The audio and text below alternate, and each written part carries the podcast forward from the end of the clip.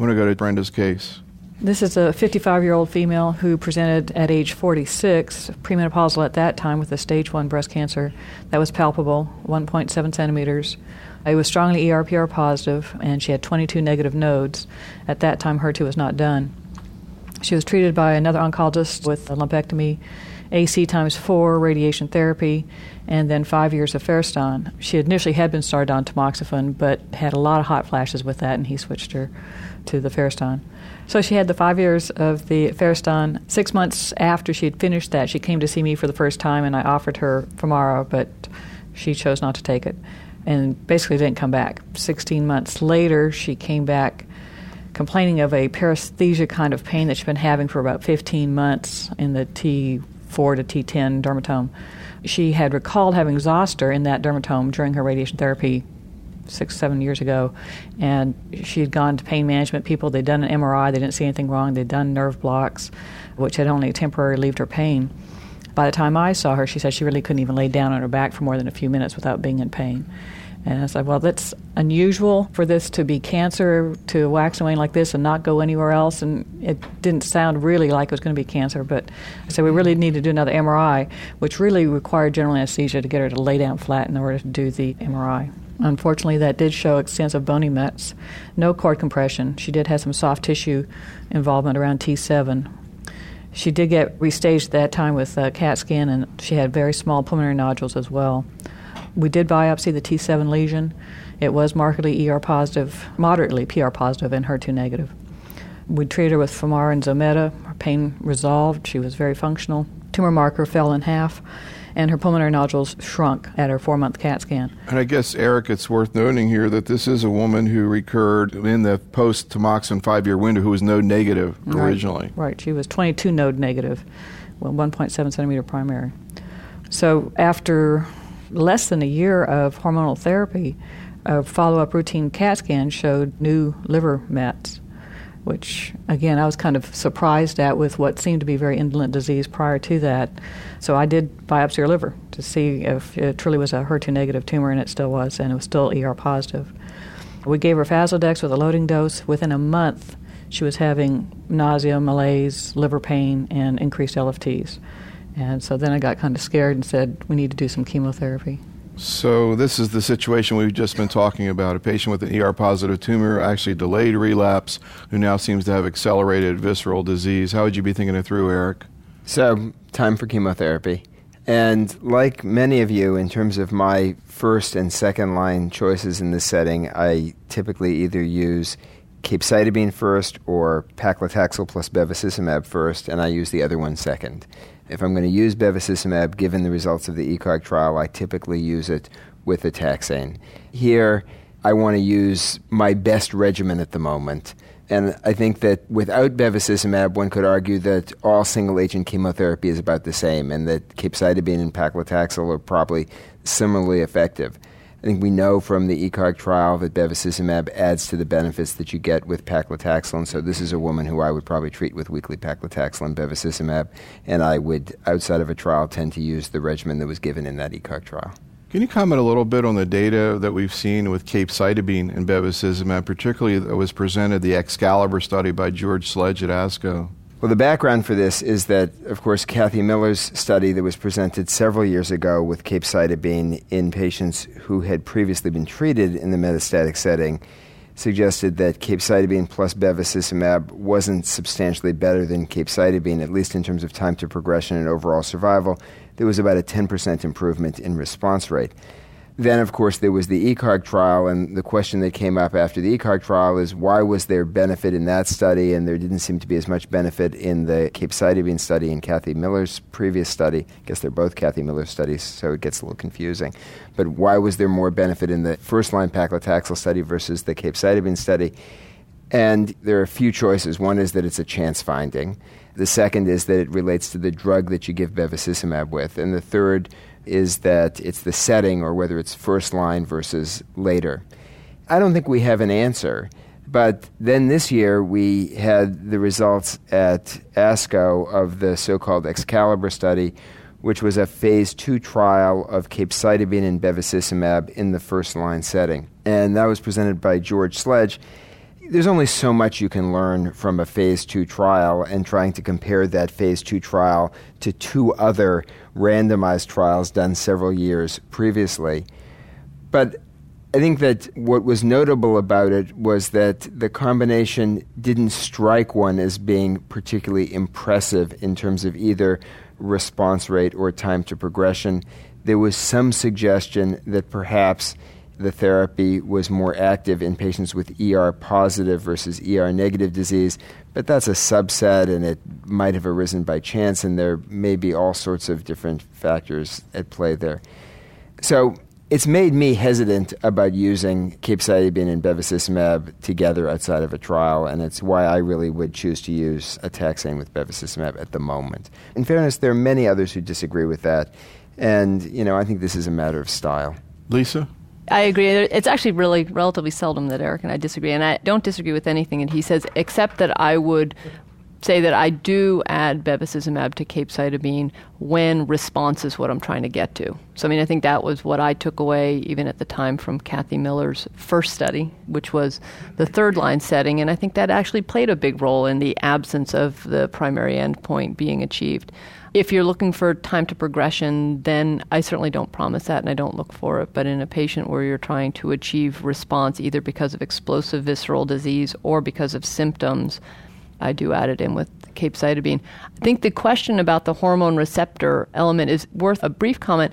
One of the things that came out of ECOG 2100 with weekly paclitaxel and bevacizumab was the idea that if anything, the ER and PR negative subset, who were by design also HER2 negative or a triple negative subset, seem to benefit quite strongly from the addition of bevacizumab to paclitaxel and that has been, including by me, considered as a possible targeted therapy for the triple negative group, which gives us something outside of chemo. I think the XCALIBr study showed, if anything, kind of a reversal of that with a stronger impact in ER positive, which does not mean it doesn't have an impact in ER negative, but it does raise the point about subset analyses and being careful about assumptions you make about them. Eric, when you use capecitabine, in this case alone, what's the dose and schedule? What are your thoughts about the seven day on, seven day off regimen that Memorial's looking at? Yeah. I tend not to fuss about being too calculating, if you will, with my dose of capecitabine. I look at somebody and I sort of get a sense of their size and get a sense of how well they've tolerated other therapies, and I give them some number of pills. I think that usually works out to be somewhere in the range of about 2,000 milligrams per meter squared per day, sometimes maybe a little bit lower than that. So I'm typically starting someone off either with six or seven 500 milligram pills a day, and I never use the 150 milligram pills ever. I don't think I've ever written a prescription for one outside of a trial. And seven days on, the Memorial Group has been testing this. I have not typically done that outside of a trial. That said, I do get a little flexible or creative with capecitabine scheduling depending on toxicity issues. And there are patients who I will treat 12 days on and nine days off. There are patients rarely who I've treated continuously because they seem to tolerate it better at a lower dose. And maybe that's right and maybe it's wrong, but it's one of the things you can do pretty easily with an oral therapy. I think we do need a little more science here. Just want to make one other comment, which is, you know, there has been some limited suggestion that capecitabine might actually be a drug that could work better in ER positive than ER negative breast cancer. It's been seen in one Japanese adjuvant trial, actually not with capecitabine, but with another oral fluoropyrimidine and there are biologic hypotheses for that. Whether or not that'll turn out what to is be the, the biologic hypothesis? Because usually you think about ask chemo. me that. I think about chemo not working as well in ER positive. It's sort of the reverse. I think about chemotherapy not working as well in ER positive disease too. Although in the metastatic setting, that has been hard to show. And you know, in spite of everything we know about adjuvant therapy and the relative benefits of adjuvant chemotherapy in ER positive versus ER negative disease. In the metastatic setting, if you look at either response rates or time to progression across a whole wide range of trials, it's really hard to show that there are huge differences in that situation. But it's a selected group too. But typically. it's a selected group of patients, many of whom have already become resistant to endocrine therapy. And maybe Lisa, who is so biologically attuned, can comment on any hypotheses why capecitabine might be better. Are you familiar with well, that? Well, that's a nice lateral. Thank you very much. It has something to do with TP, though, right? It does. TS or TP. I uh, no, I'm not going to be able to shed much light on Well, this one. I'm I failed initially, so it's So getting back to the practical, and we'll hear a follow up on this case, but you both talked about a taxane and Bev as first line therapy. Let's assume the patient's never had a taxane. Eric, what kind of taxane is it likely to be? for me. It's likely to be weekly paclitaxel, as was given in the ECOG trial. And is that because the science and the clinical aspect or reimbursement because of the issue of NAB? It's not a reimbursement issue for us. We've used NAB paclitaxel to a, a limited extent, typically in patients who have had problems with hypersensitivity with paclitaxel. And we've used NAB paclitaxel on trial, but we still use plain old paclitaxel most of the time. Lisa? we typically use weekly paclitaxel with bevacizumab also.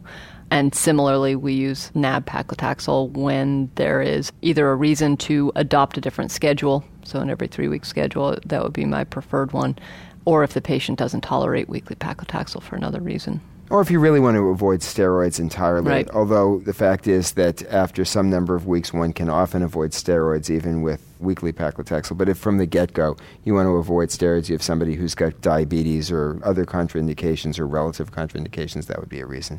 So, what happened with this patient? Well, we had actually tried to put her on a study using NAB Avastin, and within the couple of weeks it took to get all the paperwork done and so forth, her LFTs were too high to go on study.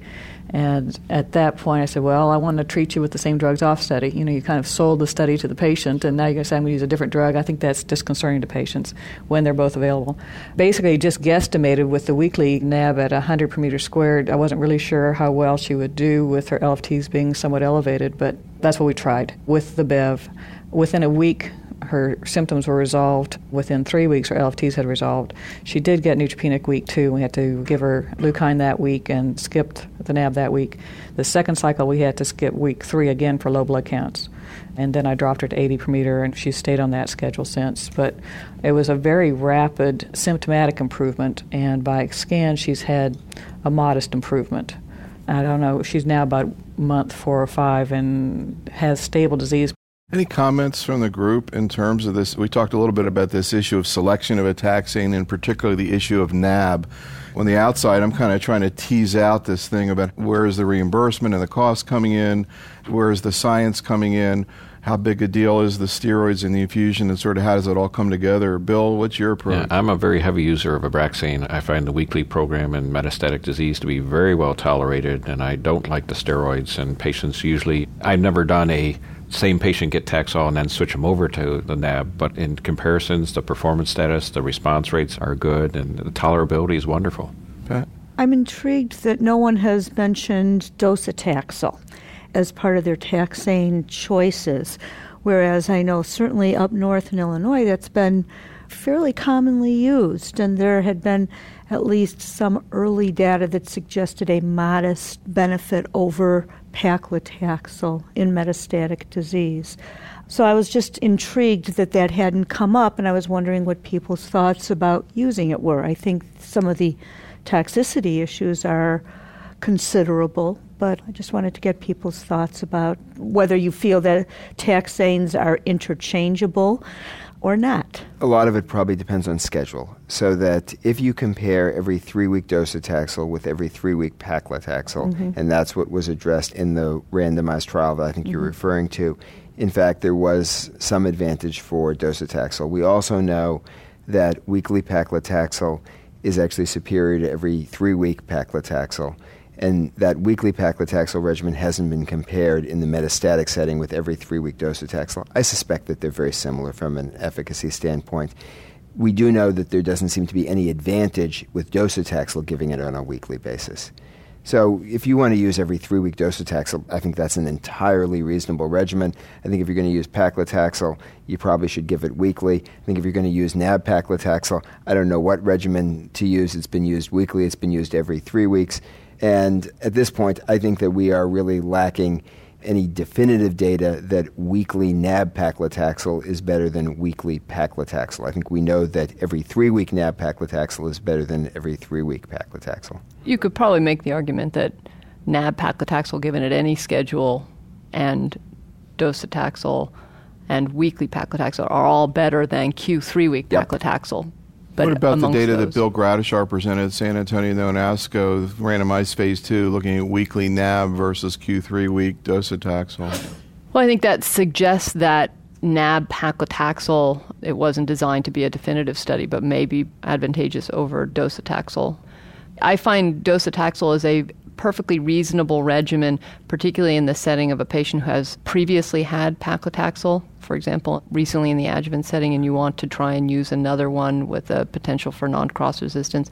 My own take is that of all of these regimens, docetaxel in the long term has additional toxicities that I find hard to ameliorate and that I think affect the quality of life more likely than the other ones. And that may be largely anecdotal, but that's been my impression. She has probably 25 to 35 percent of her liver involved with tumor, but normal LFTs now. Would you consider going back to another hormonal therapy, or would you go on to Xeloda after this progression? She's been on this for how long? She's been on it about five months now. and is the disease continuing to improve? No, we've not repeated scans, but long story short, it's probably stable disease. Some response and probably stable disease. And this is always where I have a conversation with a patient about how long to continue therapy. And from the pre bevacizumab era, what we know from randomized trials is that the longer you continue therapy, the longer time to progression, but it doesn't affect overall survival. So it's a balancing act between disease control and quality of life. Ultimately, if disease is stable for long enough, most people want to stop therapy rather than continue it indefinitely. And when you get to that point, I think you could think about trying to put her on another hormonal therapy to see if that would help maintain the stable disease longer. But I think the real issue is how long you're going to continue the chemotherapy. Well, You might make the argument that the tamoxifen or toremifene that she was on previously was suppressing her disease because 16 months after you stopped it, there it came. Yeah. So you may get disease control. Yeah, I mean, she was put on hormonal therapy now for about eight months after when she relapsed, and then had Well, she was put on an aromatase inhibitor and then fulvestrant, right? Femara and Right. Femara. Yeah. Would you keep her on bevacizumab alone?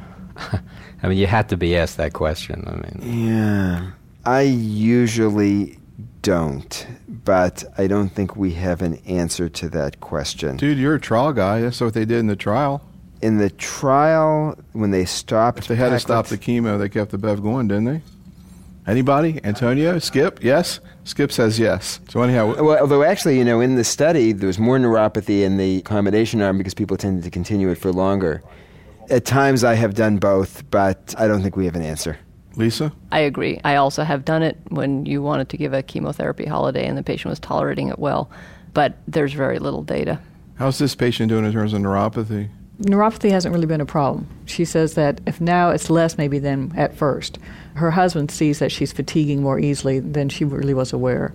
But she's just had various irritating complications, UTIs and things that have just kind of laid her low, and she doesn't feel as well as she did obviously on hormonal therapy. I guess my question was when you see kind of explosive disease on hormonal therapy, how often do you feel like you can go back to hormonal therapy and get control again, or are- does that pretty much declare hormone resistance when you see it within about a three, four month period of time where CAT Scan went from a normal liver to quite a bit of disease in her liver? I wouldn't have a huge amount of confidence in hormonal therapy again, but once more, as Lisa suggested, maybe it'll help control the disease. One of the reasons, if you stop chemotherapy, you might add a hormone at that point is that I suspect you're not going to feel comfortable doing it when she has frank progression.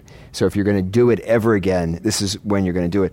And unfortunately, I'm not sure we're ever going to have an answer to the question that you asked, because although there are questions being asked about the continuation of bevacizumab at progression, I don't know that anyone is asking a question of stopping versus continuing bevacizumab to prolong progression.